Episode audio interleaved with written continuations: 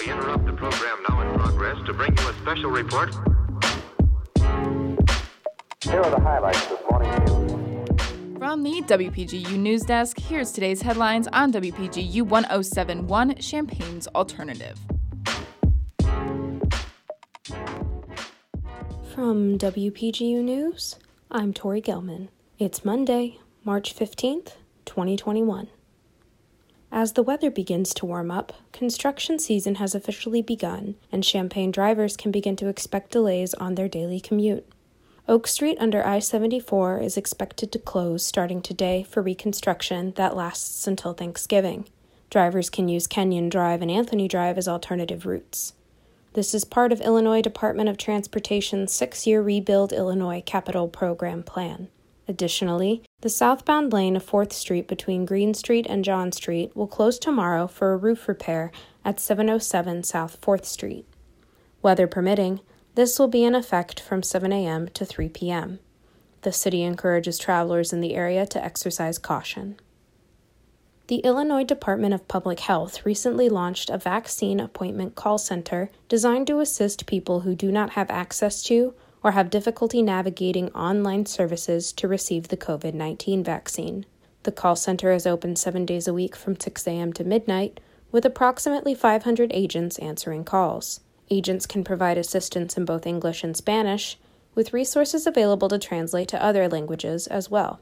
Call agents can help individuals navigate the various registration sites or make an appointment on their behalf if they lack access to online services.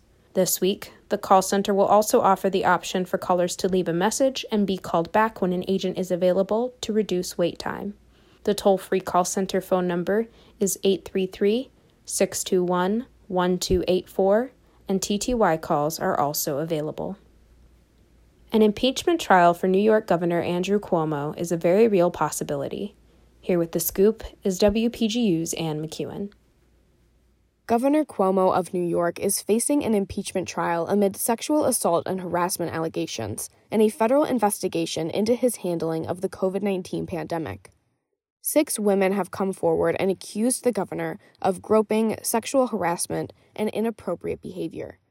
An independent investigation, led by New York Attorney General Letitia James, is looking into the validity of these claims. Governor Cuomo has denied any wrongdoing. Meanwhile, a federal investigation concerning the Cuomo administration's undercounting of nursing home deaths caused by COVID 19 in the first half of 2020 is also underway. Democratic New York Senators Chuck Schumer and Kirsten Gillibrand, along with dozens of other top Democrats, have called for his resignation.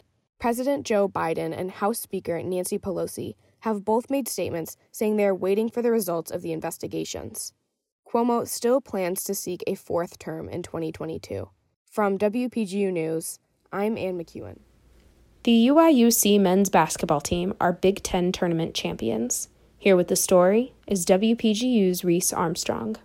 The Illinois Fighting Illini men's basketball team became the Big Ten tournament champions after defeating Ohio State in overtime 91 to 88 yesterday. The Illini's offensive effort was spread across the entirety of the team, as center Kofi Cockburn and guards Ayo Dosunmu and Andre Curbelo each scored 16 points, while Cockburn and Dosunmu each grabbed 9 rebounds. Illinois started off strong, leading by as many as 17 points in the first half.